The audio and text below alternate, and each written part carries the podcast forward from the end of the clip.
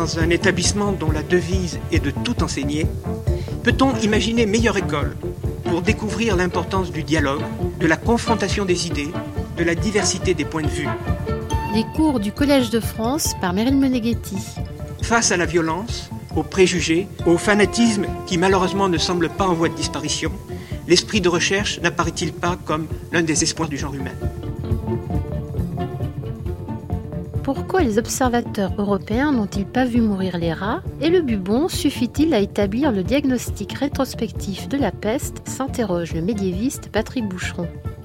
Quelle a été la vitesse de propagation de la peste en 1801 Enfin, l'étiologie de la Yersinia pestis vaut-elle pour les périodes anciennes? Patrick Boucheron, titulaire de la chaire Histoire des pouvoirs en Europe occidentale 13e-16e siècle, nous propose cette semaine une grande enquête interdisciplinaire et pluriséculaire autour de la peste noire, pandémie qui a frappé l'Europe au milieu du XIVe siècle.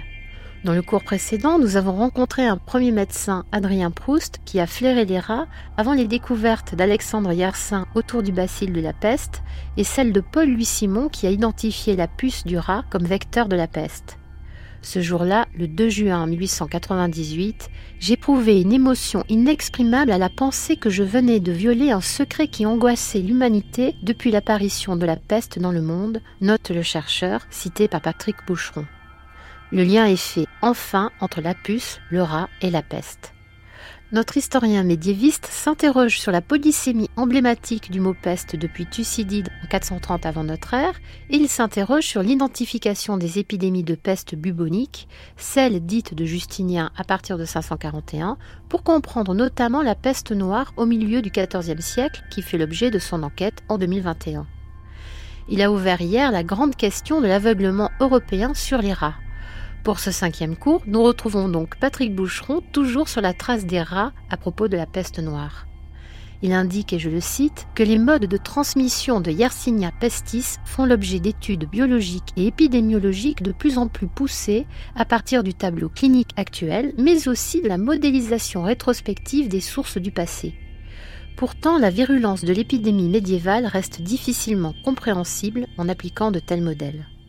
L'historien médiéviste travaille alors sur d'autres hypothèses et notamment sur la possibilité d'une contagion interhumaine et la persistance de foyers pesteux en Europe qui prennent en compte la dimension environnementale d'un récit global mais discontinu de l'épidémie.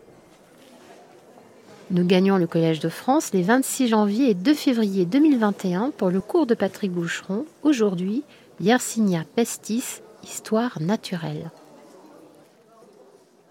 Du point de vue de la médecine savante, la mort des rats est signalée comme un signe avant-coureur de la flambée épidémique, et notamment c'est le plus illustre évidemment des médecins perses Avicenne dès le XIe siècle.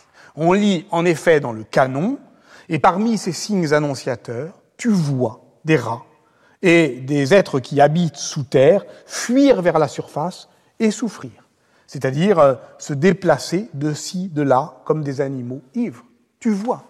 Tu vois ce que Adrien Proust a vu, mais ce que les chroniqueurs occidentaux ne voient pas. Les travaux de Joël Chandelier sur la réception du canon d'Avicenne dans la médecine savante en Italie, sa thèse est parue en 2017, montrent clairement que le canon devient la base de l'enseignement de la médecine, d'abord par l'intermédiaire des commentateurs à Bologne au XIIIe siècle, puis euh, par son institutionnalisation comme fondement du cursus euh, universitaire, et ça avant 1347. Donc les médecins les plus savants pouvaient l'avoir lu dans Avicenne, ou entendu quelqu'un le commenter, mais aucun n'a, semble-t-il, vu de rat mourir avant que les hommes ne meurent. Alors, les Européens sont-ils aveugles pour ne pas voir? Pour comprendre cet aveuglement, percer le mystère de l'épisodie dissimulée, il convient de s'intéresser, en suivant notamment les travaux de Michael McCormick, à l'histoire écologique des rats. Intéressant l'histoire des rats. En 1738, dans son préambule à l'histoire des rats pour servir à l'histoire universelle, Bourdon de Sigret rappelait que les rats fournissent dans le genre historique le plus beau sujet du monde. Ils ont rapport à tout, tout a rapport à eux. Oui, mais quelle espèce celle qui a colonisé le monde à partir du XVIIIe siècle, depuis les steppes d'Asie centrale, est le Ratus norvegicus, appelé aussi surmulot brun et trapu, notre rat d'égout. Le rat impliqué dans les épidémies anciennes est moins gros, il est noir, il a une queue plus longue, c'est Ratus ratus, notre rat des champs ou rat des greniers. En Europe, il niche généralement dans les maisons, mais aussi dans les entrepôts, les moulins, les cales des navires, et on le voit euh, rarement courir à l'air libre. C'est donc une espèce opportuniste, sédentaire, il faut que l'homme le transporte pour qu'il se déplace, et le rat noir devient, surtout dans les pays froids, le commensal obligé de l'homme.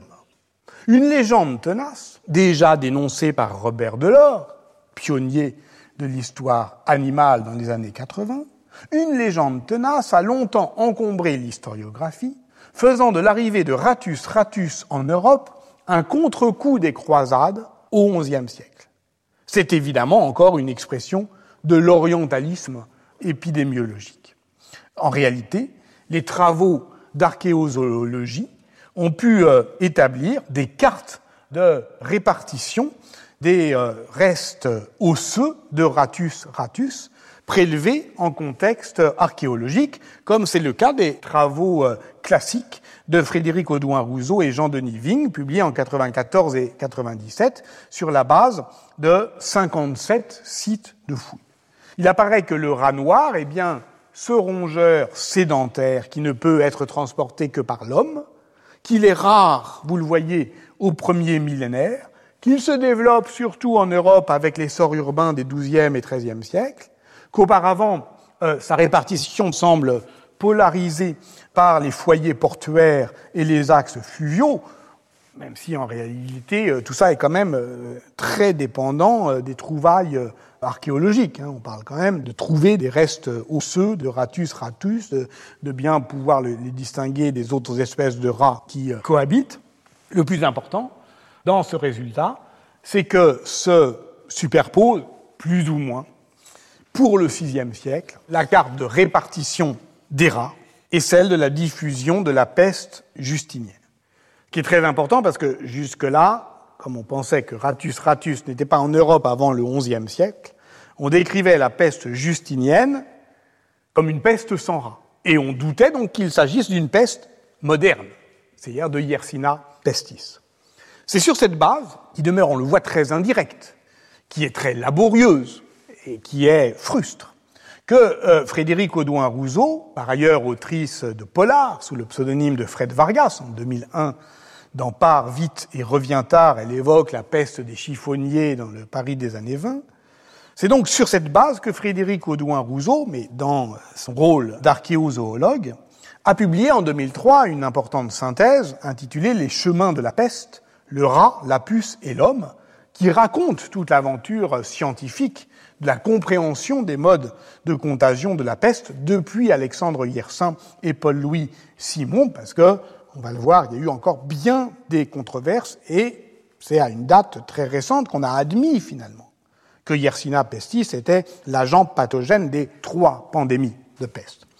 Donc, elle, elle défendait l'hypothèse, qui n'était alors qu'une hypothèse, qui était encore contesté que la peste justinienne et la peste noire avaient bien été causées par le même agent pathogène décrit par Alexandre Yersin en 1894, selon la même modalité de la puce au rat et du rat à l'homme, et que sur ce mode de transmission, en vérité, on va voir que les modèles épidémiologiques sont incroyablement complexes parce qu'on doit tenir compte des différences importantes dans le rythme, dans la vitesse des flambées contagieuses. Il n'est pas non plus évident que le comportement épidémiologique du rat, de la puce et de l'homme soit euh, toujours invariant. Et donc, par conséquent, pour ne rien dire de la conception euh, que se font euh, les historiens d'une maladie, qui est un fait social, même du point de vue strictement biologique, le même agent pathogène ne déclenche pas nécessairement la même maladie. Mais en tout cas, nous en sommes désormais certains, nous en sommes certains depuis euh, quelques années, depuis le séquençage génomique de Yersina pestis, il s'agit bien du même bacille, même si cette confirmation, en répondant à une question, en ouvre bien d'autres. Parce que pour l'histoire des rats noirs aussi, le juge de paix qu'est aujourd'hui euh, l'analyse ADN a parlé. Et c'est tout à fait frappant de voir aussi dans le récit euh, qui va nous intéresser euh, combien le moment où l'ADN parle est comme sur une scène médico-légale l'épreuve de vérité. À partir des rats noirs collectés sur l'ensemble de leur répartition mondiale, eh bien, des auteurs ont proposé un schéma phylogénétique global de leur diversification euh, génétique, de leur dispersion euh, spatiale. Et ce dont on parle, donc euh, Ratus ratus, c'est la branche 1 provenant du sous-continent indien, traversant l'Eurasie, s'installant en plusieurs endroits, en fait beaucoup plus anciennement qu'on le pensait. Euh, c'est évidemment pas les croisades, c'est pas non plus l'époque romaine, c'est probablement euh, dès euh, la préhistoire. Mais le plus important, c'est pas là.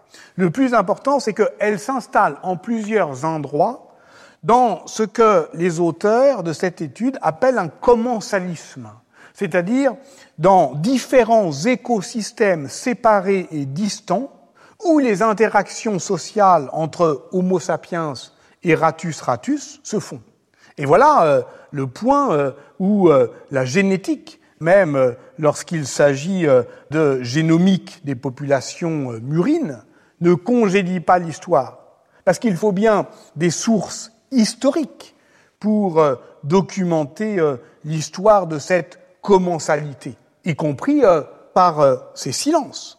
Parce que, au total, pourquoi les observateurs européens n'ont pas vu les rats mourir? Ça, la génétique ne le dit pas. Ce qui le dit, c'est effectivement euh, à la fois euh, la euh, microbiologie moléculaire, l'histoire, mais aussi l'éthologie. C'est que dans les pays froids, eh bien, les rats se cachent pour mourir. C'est le rat face à la mort. Dans les pays chauds, ils sortent, comme l'ont vu à la fois et Avicenne euh, et euh, Yersin et tout le monde, alors que, au fond, euh, dans les pays froids, eh bien, ils s'enfouissent. Et là, on voit bien comment, d'une certaine manière, ce qui est l'analyse ADN, eh bien, ne dit pas le tout de cette histoire. Sans doute est-il temps de conclure. En 1994, la commémoration de la découverte du bacille de la peste fut l'occasion pour les autorités euh, chinoises d'affirmer le rôle de Hong Kong dans la recherche mondiale sur la microbiologie des maladies infectieuses. La vulnérabilité de Hong Kong comme poste avancé du commerce chinois avec le monde, qui se vérifie euh, encore pendant l'épidémie de SRAS en 2003, 350 morts en Chine, 300 à Hong Kong, eh bien, devient, se convertit en chance euh, de développement scientifique. Comme l'a montré Frédéric Keck dans son livre Les sentinelles des pandémies, chasseurs de virus et observateurs d'oiseaux aux frontières de la Chine, paru chez Zone Sensible l'année dernière, Hong Kong a réussi à convertir cette faiblesse géographique en force politique, faisant de la porte d'entrée du commerce mondial le poste sentinelle de la santé globale, et en se donnant les moyens scientifiques de détecter l'apparition des maladies infectieuses émergentes à partir des signaux d'alerte précoce qui affectent les sentinelles animales placées sur la ligne de front contre le virus. Aujourd'hui, tandis que la Chine s'impose comme la grande puissance de l'industrie biomédicale, tout a changé dans le monde. Nous sommes évidemment euh, bien loin de la paillote d'Alexandre Yersin, y compris dans la manière de publier euh, des résultats scientifiques. Et il est très intéressant de voir que d'une certaine manière, euh, voilà, la vraie rupture, elle se situe depuis 20 ans. Ce qui est aussi, je crois, l'enjeu de ce cours, qui consiste à penser les possibles de l'interdisciplinarité. Nous sommes donc bien loin de lui, mais sommes-nous séparés de l'orientalisme épidémiologique? Au fond, il existe encore dans les hôpitaux, ainsi à la Pitié-Salpêtrière, des services de maladies infectieuses et tropicales. Les tropiques, c'est évidemment un legs colonial, l'invention des tropiques comme entité géographique et civilisationnelle, faisant de la lutte contre les maladies tropicales euh, un élément important euh, de la mission euh, civilisatrice occidentale, eh bien, construit ce monde des extrêmes, comme celui des excès de la nature, la luxuriance végétale favorisant la virulence des pathogènes, et ce que les observateurs européens interprètent comme le reflet de la brutalité des rapports entre l'homme et la nature, eh bien, contribue, en somme, à naturaliser la violence coloniale, ou en tout cas à l'inscrire dans l'ordre naturel comme un mal nécessaire pour euh, organiser ce monde chaotique. Tout cela, encore une fois, nous paraît sans doute bien loin. Mais avant que le séquençage génétique de Yersinia pestis ne vienne en compliquer la typologie, et je le répète, depuis euh, les années 2010. Le bacille, décrit sur des bases biomoléculaires, était distingué en trois biotypes. C'est encore ce qu'il y a dans les histoires les plus récentes de la peste. Yersina pestis antiqua, Yersina pestis medievalis, Yersina pestis orientalis. L'Antiquité, le Moyen Âge, l'Orient. Nous ne sommes pas loin de la tripartition ancien, moderne, sauvage de François Hartog. Parce que, à ces catégories de découpe du monde et du temps, il convient évidemment d'appliquer une lecture géo-historique. Où est le Moyen Âge? Quand est l'Orient? Trois biotypes pour trois pandémies. Mais il y en a une première et une deuxième parce qu'il y a eu une troisième, au loin. La plus récente, la troisième pandémie, celle donc, qui euh, démarre dans les années 1860 et s'achèverait dans les années 1950, en fait, c'est plus compliqué que ça, ne concernerait pas l'Europe, sinon comme opportunité de connaissance pour comprendre son passé. Évidemment, la situation coloniale typique, car l'Orient de Yersina pestis orientalis, c'est-à-dire le germe d'une maladie toujours endémique, c'est l'Asie, c'est l'Afrique, c'est l'Amérique du Sud. Cet ailleurs est notre passé. Notre passé, ce serait donc, en reculant, Yersina pestis medievalis, qui désigne une épidémie qui frappe l'Europe depuis l'Orient en 1347 et qui reviendrait par vagues successives jusqu'en 1722. Cette deuxième pandémie est évidemment à comprendre en regard de la première, pestis antiqua, qui est la plus antique des pestes modernes car cette pestis n'est pas une pestis, c'est une peste. La peste de Justinien n'est plus une pestis au sens ancien, c'est une peste, la peste de Yersin, et donc c'est en miroir de cette peste de Justinien qu'on va toujours dans l'historiographie eh bien, évaluer les effets supposés sur l'ordre social et politique de la peste noire. Donc là encore, il y a, sur le plan de la découpe historique, voyez les effets de cette euh, découverte qui, euh, au fond, redécoupe le monde et le temps. Ce qui nous attend dans les semaines qui viennent, vous le comprenez euh, aisément, c'est de poursuivre la décolonisation de ce paradigme pour globaliser notre approche de la pandémie, pour en déborder la narration. Or, comme on va le comprendre, c'est en s'approchant de plus près encore l'ADN du bacille que l'on pourra élargir au plus loin la perspective à la dimension du monde. Et de ce point de vue-là, je dirais, c'est voilà, pas seulement par nostalgie pour une forme racontée de la science, que je vous ai raconté tout ça, mais pour finalement essayer de comprendre que de ce point de vue-là, nous pouvons toujours être pasteuriens en adoptant euh, ce style dont parle Bruno Latour, qui consiste à traverser de biais les disciplines, à trancher les lignes de force. Nous le devons, car comme l'affirmait euh, ici même Philippe Sansonetti, titulaire de la chaire de microbiologie dans sa leçon terminale, publiée sous le titre Tu aimeras tes microbes comme toi-même, l'axénie, c'est-à-dire un monde exempt euh, de micro-organismes est une utopie dangereuse qui est, au sens propre, stérile. Nous le devons, car la révolution microbienne, elle euh, nous a amenés à comprendre qu'il ne suffit pas que les hommes soient entre eux pour faire société. Tout ce qui se dit, au fond, dans euh, cette littérature, c'est que nous ne sommes pas le nombre que nous croyons être.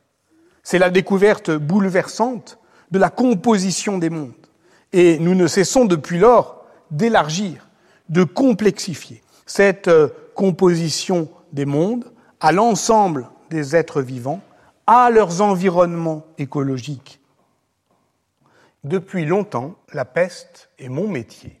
Tels sont les premiers mots de la préface que Henri Hubert Mollaret écrivit en 1985 pour sa biographie d'Alexandre Yersin. Entré au service de la peste de l'Institut Pasteur en 1957, il y resta toute sa carrière, ne quittant son laboratoire que pour effectuer des missions de l'OMS au Cambodge, en Ouganda, dans le Kurdistan, partout où se déclaraient les premiers frémissements des foyers pesteux, partout où l'épizootie couvait chez quelques rongeurs sauvages, réservoirs naturels de Yersina pestis. Effectivement, mieux valait être prudent. Si certains experts avaient pu envisager dans l'optimisme des années 70 la possibilité d'une éradication mondiale de cette maladie infectieuse terriblement mortelle qu'est la peste, personne ne s'était risqué à dater la fin de sa troisième pandémie, qui avait débuté, on s'en souvient, dans la Chine des années 1860.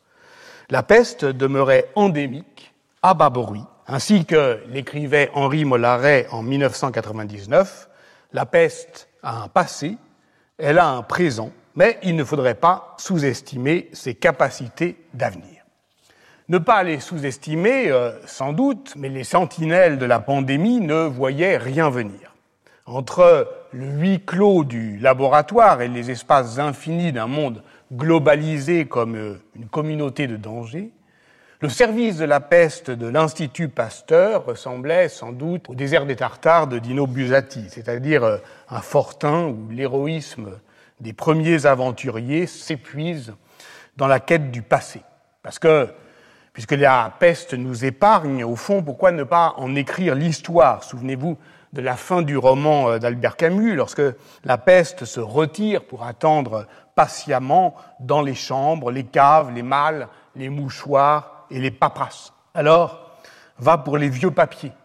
Le docteur Henri Mollaret pouvait compter pour cela sur son assistante, Jacqueline Brossolette, avec laquelle il a co-signé une grande partie de son œuvre scientifique. Celle-ci, les travaux de Mollaret et Brossolette, constituent le socle de nos savoirs scientifiques sur la peste noire, socle sur lequel l'historiographie de langue française s'est bâtie. Et lorsqu'on lit euh, les travaux des deux dernières euh, décennies du XXe siècle, disons depuis les années 80, la première note de bas de page est souvent pour euh, remercier l'un et l'autre, le docteur Mollaret et son infatigable assistante Jacqueline Brossolet. D'ailleurs, dans sa préface aux dernières nouvelles de la peste de Bernard Chartreux, Jean-Pierre Vincent, dont on parlait, l'écrit simplement en 1984 Nous passons une journée avec le professeur Mollaret à l'Institut Pasteur et avec son assistante omnisciente, Madame Brossolette, ils nous disent tout. Grand merci à eux. Et aujourd'hui, quelles sont les dernières nouvelles de la peste? Sans doute a-t-on quitté euh, le monde simple et rassurant où il suffisait de pousser la porte du service de la peste de l'Institut Pasteur pour que tout soit dit en une journée. Jacqueline Brossolette est morte en 1999 et Henri Mollaret en 2008. Cette année-là, en 2008, 2683 cas étaient notifiés au service de veille des maladies émergentes et réémergentes de l'OMS, dont 98% dans cinq pays seulement. Depuis, comme le montre ce tableau établi par Éric Bertera, qui surveille ça, parce qu'il y a des euh, relevés hebdomadaires hein, à l'EMS, euh, dans les deux langues d'ailleurs, en français et en anglais, de toutes euh, les maladies, eh bien, l'incidence mondiale, on le voit, de la peste humaine reste négligeable. Mais il y a toujours des gens qui meurent en Amérique du Nord parce qu'ils ont ramassé un écureuil infesté ou beaucoup plus fréquemment en Afrique et en Asie. L'épidémie de Madagascar en 2017 a provoqué un début de panique, a déstabilisé le système de santé, a inquiété euh, les spécialistes par ses formes cliniques, sa létalité, parce que tandis que la peste bubonique se maintient à bas bruit en relation avec euh, des réservoirs animaux aux États-Unis, je l'ai dit, au Pérou, en Chine, en Russie, Madagascar a connu euh, une flambée de peste pulmonaire dans des zones très urbanisées, très pauvres, ce qui euh, permet euh, de mesurer, comme dans cet article récent, euh, la part des différents facteurs et d'y voir, on y reviendra, la question des contraintes climatiques. Il convient donc de rappeler ici brièvement que l'étiologie actuelle de la peste distingue trois formes cliniques par ordre croissant de temps euh, d'incubation septicémique, pulmonaire et bubonique. Ce qui rend en fait son diagnostic difficile est qu'elle est fréquemment asymptomatique. On peut être atteint euh, de céphalée, de vomissements, euh, de fièvre, ce qui ne fait pas évidemment un tableau clinique spécifique, et mourir avant l'apparition du premier bubon. Et ça, c'est une remarque capitale pour le diagnostic rétrospectif des historiens qui cherchent toujours euh, dans les sources narratives ou médicales la mention des bubons, qu'ils les trouvent parfois, parce que évidemment euh, les médecins savaient les reconnaître euh, à l'aine et à l'aisselle, parfois, mais pas toujours. D'ailleurs, les médecins médiévaux étaient conscients de l'insuffisance de cette symptomatologie par le bubon, puisqu'ils avaient aussi remarqué la présence de taches noires, carbunculi, de pustules, donc euh, hors des zones des principaux ganglions euh, lymphatiques, et ils sont signalés par exemple très fréquemment lors des épidémies de peste à Milan de 1452 à 1523, ainsi que l'a relevé Samuel Cohn et analysé euh, longuement dans son livre Cultures of Plague, paru récemment. Ce charbon pesteux correspond ou peut correspondre à la nécrose du flicten, c'est-à-dire de la cloque, qui euh, est euh, le point euh, d'entrée cutanée du, du bacille, en clair, de la piqûre, de la puce infestée. L'incubation prend de 1 à 4 jours, le temps que le système lymphatique draine l'infection vers le ganglion le plus proche, formant un bubon à partir duquel le bacille se dissémine dans le sang et le malade meurt alors de septicémie dans 40 à 70% des cas en une semaine. À l'inverse de cette forme bubonique, maladie à transmission vectorielle, donc qui nécessite un hôte animal, disons le rat, et un vecteur, disons sa puce, la peste pulmonaire est, elle, contagieuse par voie directe, aérienne, d'homme à homme. Elle est mortelle en trois jours dans 100% des cas. Enfin, la peste septicémique primitive résulte d'une infection euh, directe par voie sanguine, une plaie par exemple, et c'est une forme plus rare, peut-être 10% des cas de peste dans le tableau clinique moderne. Parce que c'est de cela euh, dont euh, je parle, et toute la question, au fond, c'est de savoir si cette étiologie vaut pour les périodes anciennes, ce qui suppose, évidemment, si on le dit, de postuler une stabilité des comportements euh, épidémiologiques de la puce, du rat, de l'homme, d'autres animaux, on va le voir, pour ne rien dire effectivement d'une manière générale des environnements euh, naturels et pour ne rien dire du système d'interdépendance des maladies entre elles qui forment ce que l'historien de la médecine croate Mirko Gremek a proposé d'appeler dès 1969 une pathocénose, c'est-à-dire un équilibre écologique entre les différentes pathologies, dont certaines sont dominantes. Or, évidemment, ce qui caractérise la deuxième pandémie, c'est que la pathocénose est dominée par la peste, ce qui n'est plus le cas depuis le XIXe siècle à l'échelle mondiale et qui n'est déjà plus le cas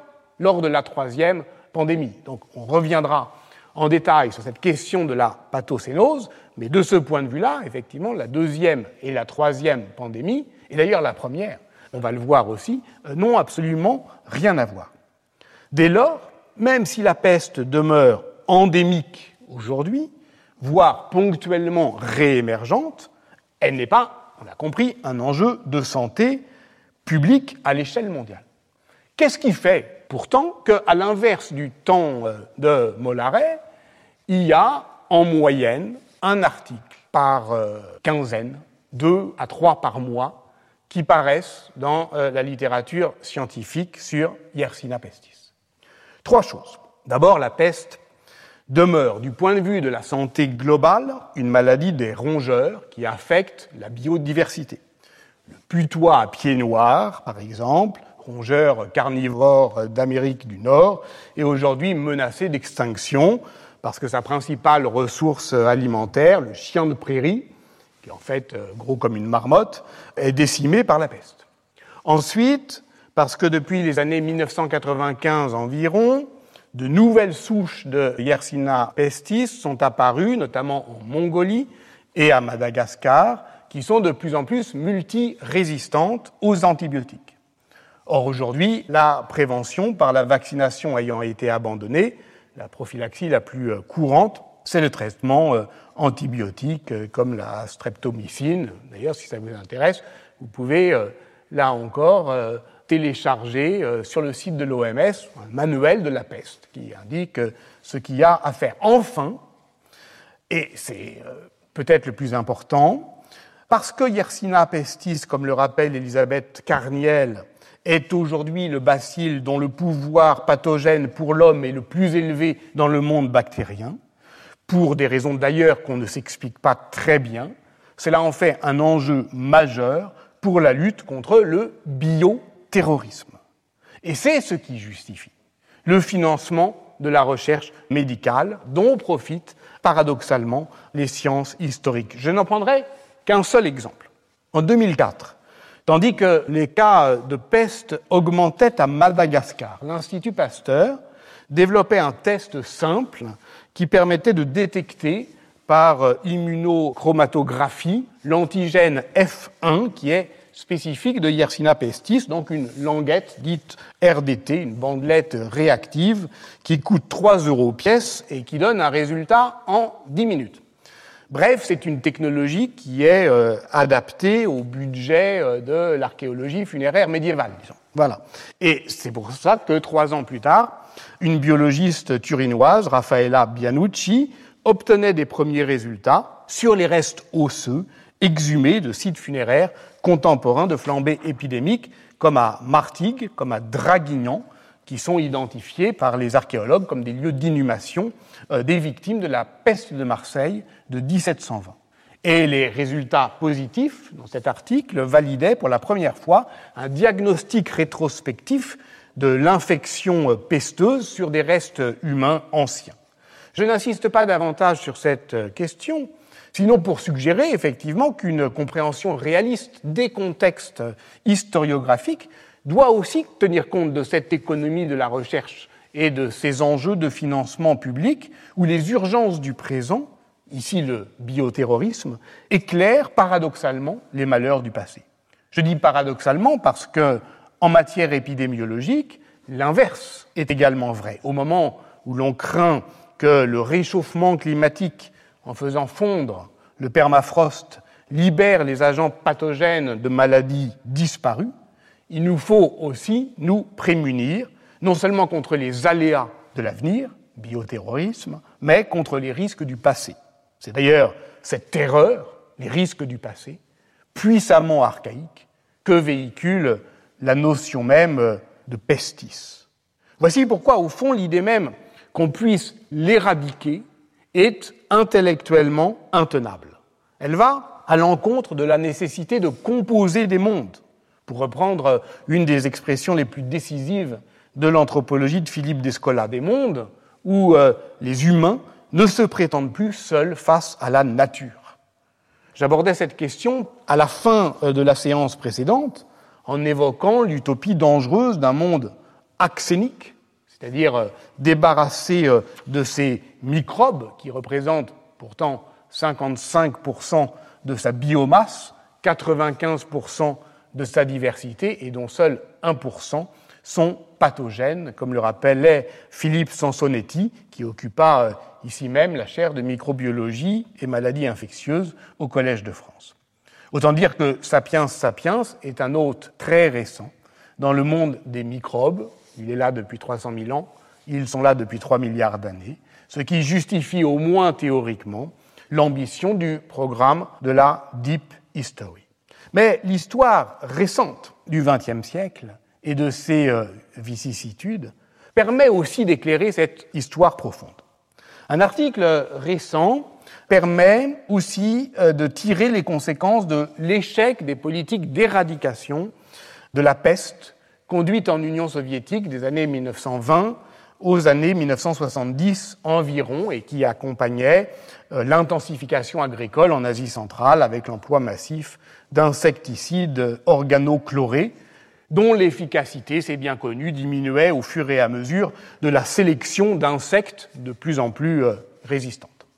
Et autre résultat contre-intuitif, lorsque les puces infectées ne trouvaient plus de, rongeurs à piquer, puisque les populations de gerbilles et de gerboises étaient décimées, alors elles se retournaient vers des hôtes de substitution comme l'homme, et c'est ainsi qu'on a observé l'augmentation des cas humains au Kazakhstan, et c'est ainsi que l'URSS, d'ailleurs, a adopté une nouvelle stratégie de contrôle dès les années 70 euh, des écosystèmes en modélisant le comportement des vecteurs et des hôtes sauvages. Et c'est ainsi que l'on a pu aboutir à une compréhension globale de la zoonose et euh, du euh, saut d'espèces. On le voit ici en bas, la première étape est celle de l'existence de foyers qu'on appelle enzootiques, on appelle une enzootie une endémie animale, donc avant l'épidémie, c'est-à-dire des régions où le bacille circule à bas bruit, à une échelle limitée, au sein d'une population euh, initiale de rongeurs euh, relativement résistante. Ici, ce sont des puces, certaines rencontrent le bacille parce qu'elles euh, piquent sans doute des rongeurs fouisseurs qui ont été le trouver là où ils sommeillent dans la terre. Mais tout cela, effectivement, est euh, à l'équilibre, ce qu'on appelle la phase de maintenance, et cette phase peut être perturbée par un événement.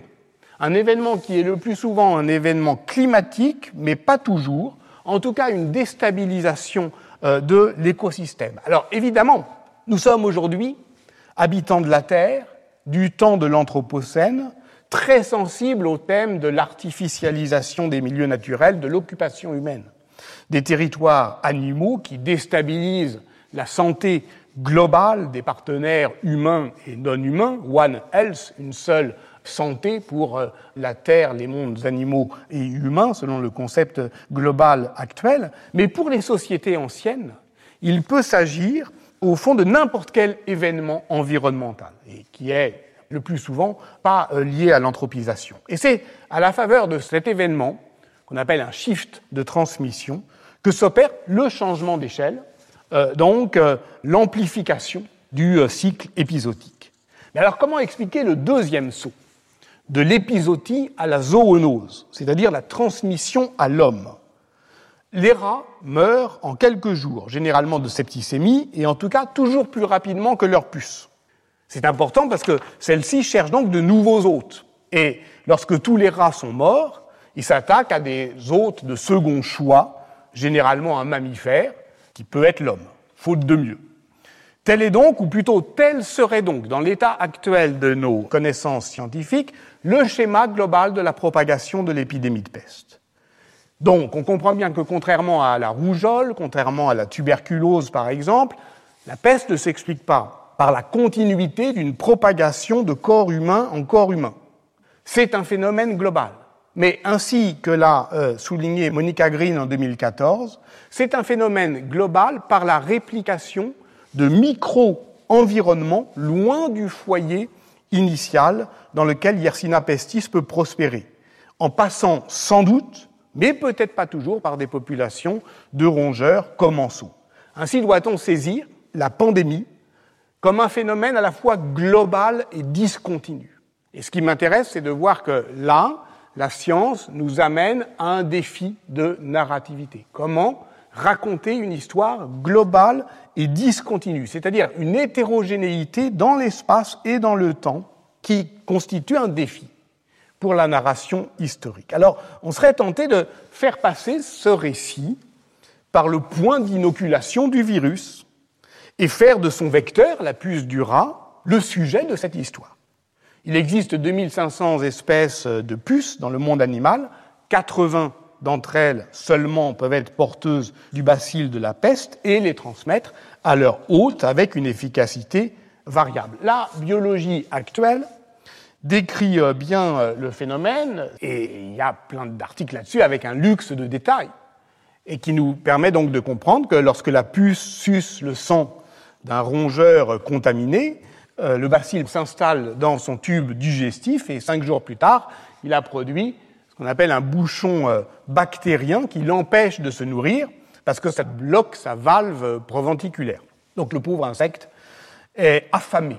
Il pique à de nombreuses reprises son rongeur, il aspire sans relâche euh, le sang qui reste bloqué dans son proventicule, qui est encombré d'un bouchon bactérien. Mais donc le sang arrive, tape sur le bouchon, s'infecte et elle le régurgite à son point euh, d'inoculation. Donc, en fait, la puce meurt de faim. Pour ça, d'ailleurs, qu'elle peut euh, aller euh, piquer des hôtes qui ne sont pas les siens. Donc, je dirais déjà qu'au risque d'infliger une nouvelle blessure narcissique à l'identité de l'homme en son sublime isolement, L'histoire de la plus grande catastrophe démographique de l'humanité commencerait ici par un bouchon bacillaire dans le proventicule d'une puce, un poids sur son estomac qui l'empêche de profiter de ce que les biologistes appellent son repas de sang. Je décris ici une temporalité de laboratoire. Mais ce qui nous importe comme historienne et historien, c'est de le mettre dans le temps de l'histoire. Et donc, euh, la question n'est pas seulement de savoir ce qui se passe dans l'estomac de la puce. Mais comment, effectivement, le saut d'espèces, et surtout à quelle vitesse, il peut se produire. Et c'est là, effectivement, où, ça devient plus compliqué et plus troublant. Pour comprendre euh, ce qui se passe, je vous invite à me suivre au Caire. Une étude récente d'épidémiologie a soumis les données démographiques qui sont fournies par euh, l'épidémie de peste du Caire en 1801 à des modèles mathématiques élaborés pour calculer le temps qui sépare la mort des premiers rats de la mort des premiers hommes, donc le délai du saut d'espèces. Vous voyez euh, ici euh, la population des rats diminuer. C'est évidemment lorsqu'il n'y en a plus que les puces piquent les hommes, et les deux courbes se recoupe à environ plus 50 jours. Plus 50 jours, c'est euh, au fond euh, à peu près la valeur moyenne qui est adoptée par euh, les historiens de la peste de 1348 comme Bénédictov. Donc là, on est bien dans ce que j'ai appelé l'orientalisme épidémiologique, hein, c'est-à-dire le fait d'aller voir aujourd'hui, ou en tout cas à l'époque contemporaine, celle de la troisième pandémie, bien documenté par des archives coloniales, eh bien, ce qui a pu se passer en Europe dans le passé. Cet orientalisme épidémiologique, qui trouve d'ailleurs à ce moment-là une expression picturale célèbre dans le tableau de Gros, Bonaparte et les pestiférés de Jaffa, auquel Henri Mollaret et Jacqueline Brossolette ont consacré une étude. Vous voyez que dans un décor frontal d'arcade qui euh, rappelle le serment euh, des Horaces de David, eh bien, prend place cette grande peinture d'histoire, la première de l'épopée napoléonienne, qui est pourtant placée, j'y reviendrai, sous le signe de la cécité. Vous voyez à gauche euh, celui qui ne voit pas, celui qui est plongé dans le noir de son manteau, et tandis qu'un vieux médecin arabe incise un bubon, Bonaparte, n'écoutant euh, que son courage, se contente de le toucher en défiant du même coup le sacrifice christique. Cette image, en réalité, est une image de combat contre la propagande anglaise qui, euh, depuis 1803, accuse Bonaparte d'avoir empoisonné à l'opium 1500 soldats de son armée qui a été contaminés par la peste lors du siège de Saint-Jean d'Acre.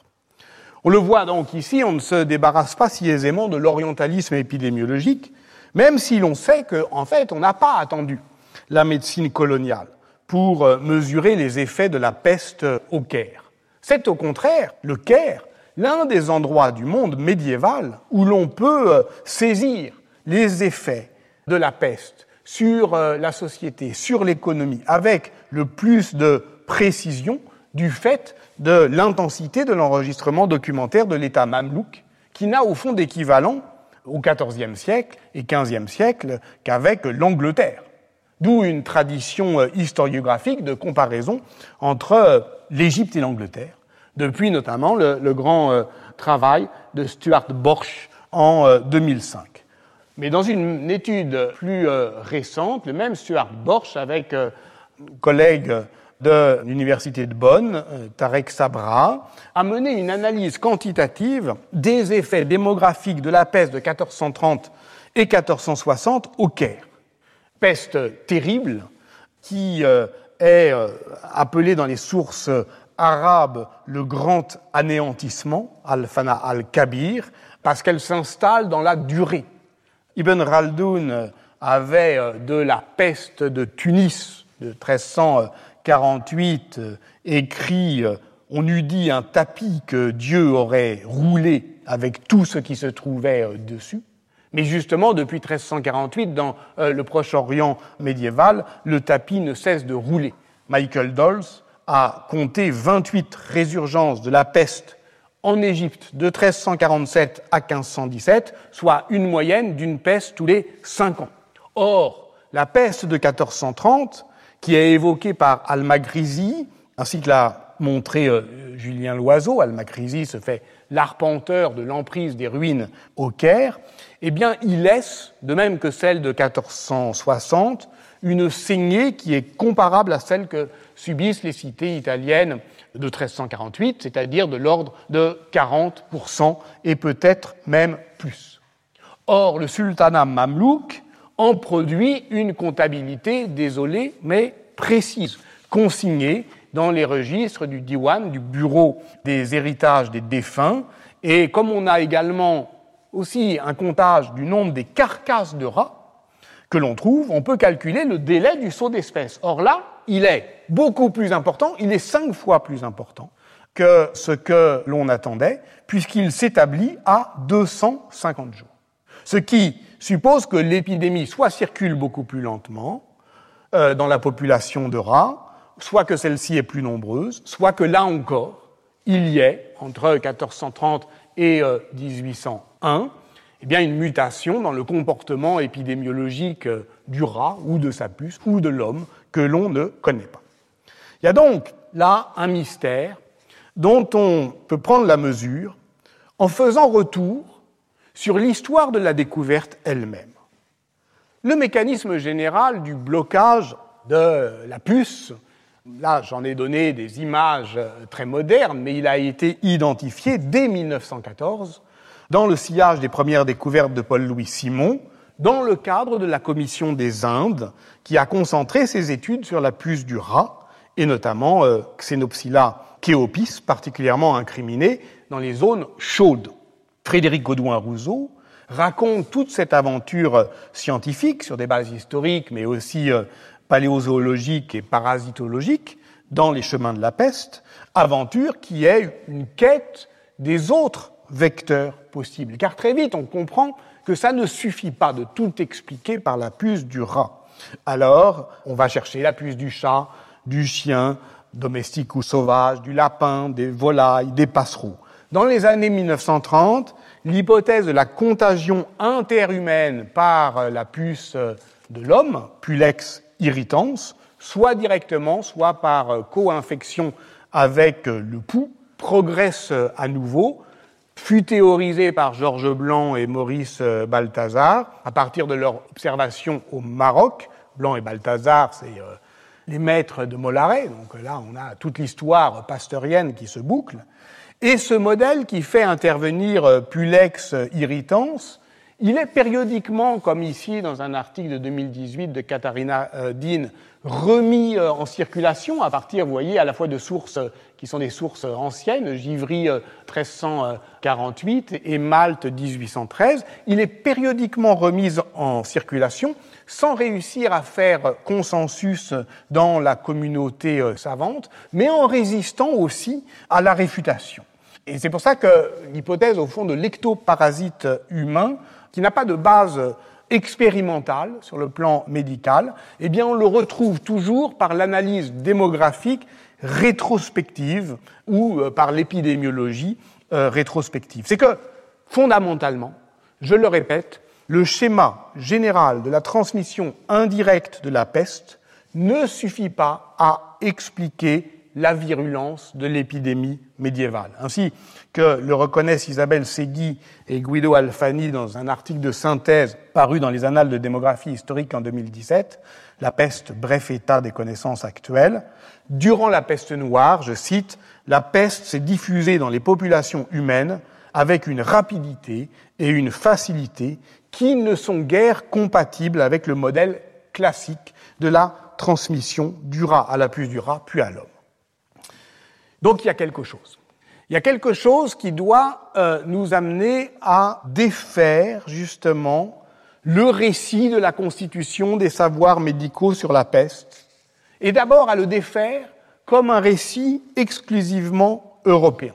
Là encore, euh, ce que je cherche euh, aujourd'hui, c'est à montrer les limites de cet orientalisme épidémiologique qui va chercher au loin ce qui s'est passé au Moyen Âge. On avait déjà abordé cette question à propos de la controverse entre Yersin et euh, Kitasano.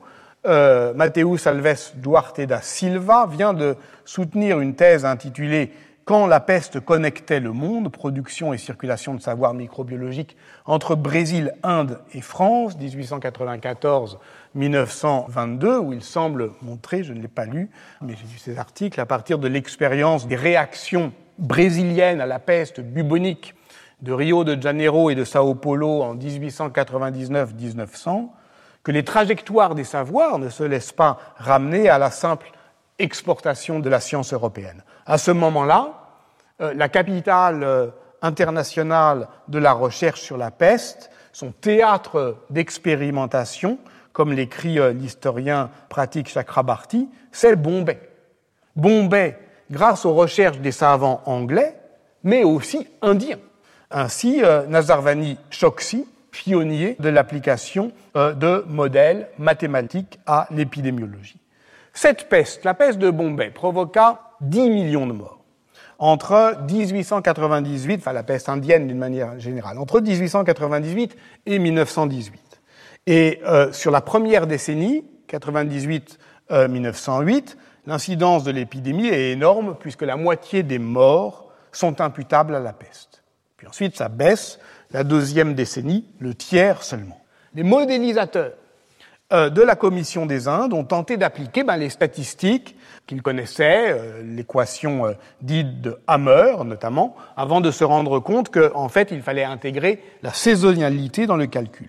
Mais au total, en cumulant enquête de terrain, expérience de laboratoire, analyse statistique, la Commission des Indes a constitué une archive considérable, la plus importante, sans doute, pour euh, une épidémie de cette ampleur, 84 rapports d'études sur la peste en Inde de 1906 à 1911. Et c'est ce dossier que reprennent régulièrement les historiens sceptiques, et en particulier le médiéviste Samuel Cohn, dans euh, différents euh, textes qui sont parus en 2002, dont un qui avait force de paradigme, Black Death, The End of Paradigm, la peste noire, la fin d'un paradigme. Il en tenait pour euh, une explication radicale, c'est que Yersinia pestis ne pouvait pas être l'agent pathogène parce que ça ne collait pas avec euh, les modes de euh, transmission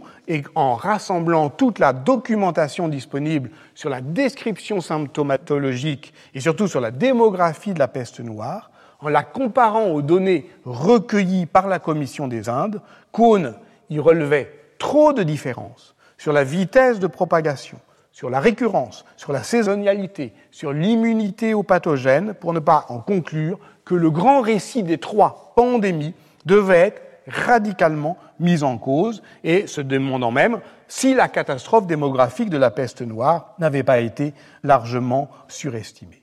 Euh, ça, c'est, disons, le, savoir actuel de la diffusion en Europe, et en Europe seulement, euh, de la peste noire à partir euh, de la synthèse de Benedictov. Et donc, on voit cette progression.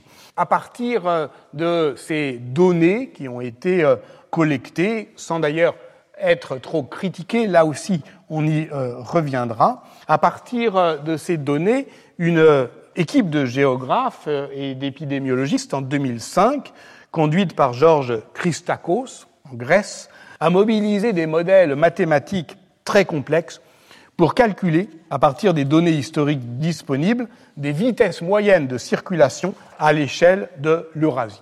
Et en gros, de 1347 à 1352, cette vitesse est foudroyante, entre 1,5 et 6 km par jour. D'ailleurs, une étude récente à partir euh, de registres paroissiaux anglais, a montré que cette vitesse s'accélère encore au XVIe siècle. Alors qu'entre 1897 et 1902, au temps euh, donc, euh, des trains, en Inde, elle progresse que de 10 km par mois. 1,5 à 6 km par jour en 1347 en Europe, 10 km par mois en Inde. Samuel Cohn a repris cet argument dans un article d'un numéro spécial de la revue Medical History en 2008, en admettant, même si les nouvelles avancées en paléopathologie devaient un jour permettre de déterminer si Yersinia pestis est l'agent de ces trois pandémies, les historiens et les scientifiques seraient alors confrontés à de nouvelles questions. Pourquoi l'épidémiologie de la troisième diffère-t-elle si radicalement de celle des deux premières?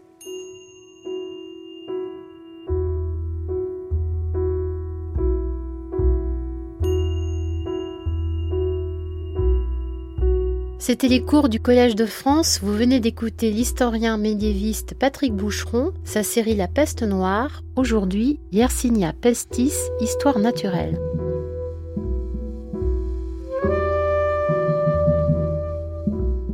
Sur les sites de France Culture et du Collège de France, vous retrouverez tous les liens, la vidéo et les informations autour de cette diffusion, ainsi que l'ensemble des cours de Patrick Boucheron.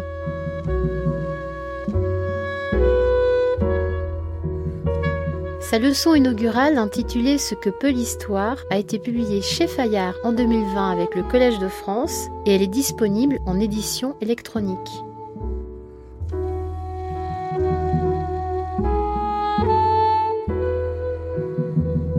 Son livre La trace et l'aura, vie posthume d'Ambroise de Milan, 4e, 16e siècle, a été publié en point seuil en avril 2021.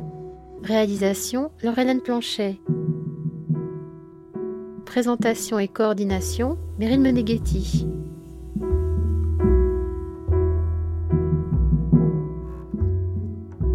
Lundi, Patrick Boucheron reviendra sur la mémoire cellulaire des peurs anciennes. Bonne journée à l'écoute de France Culture.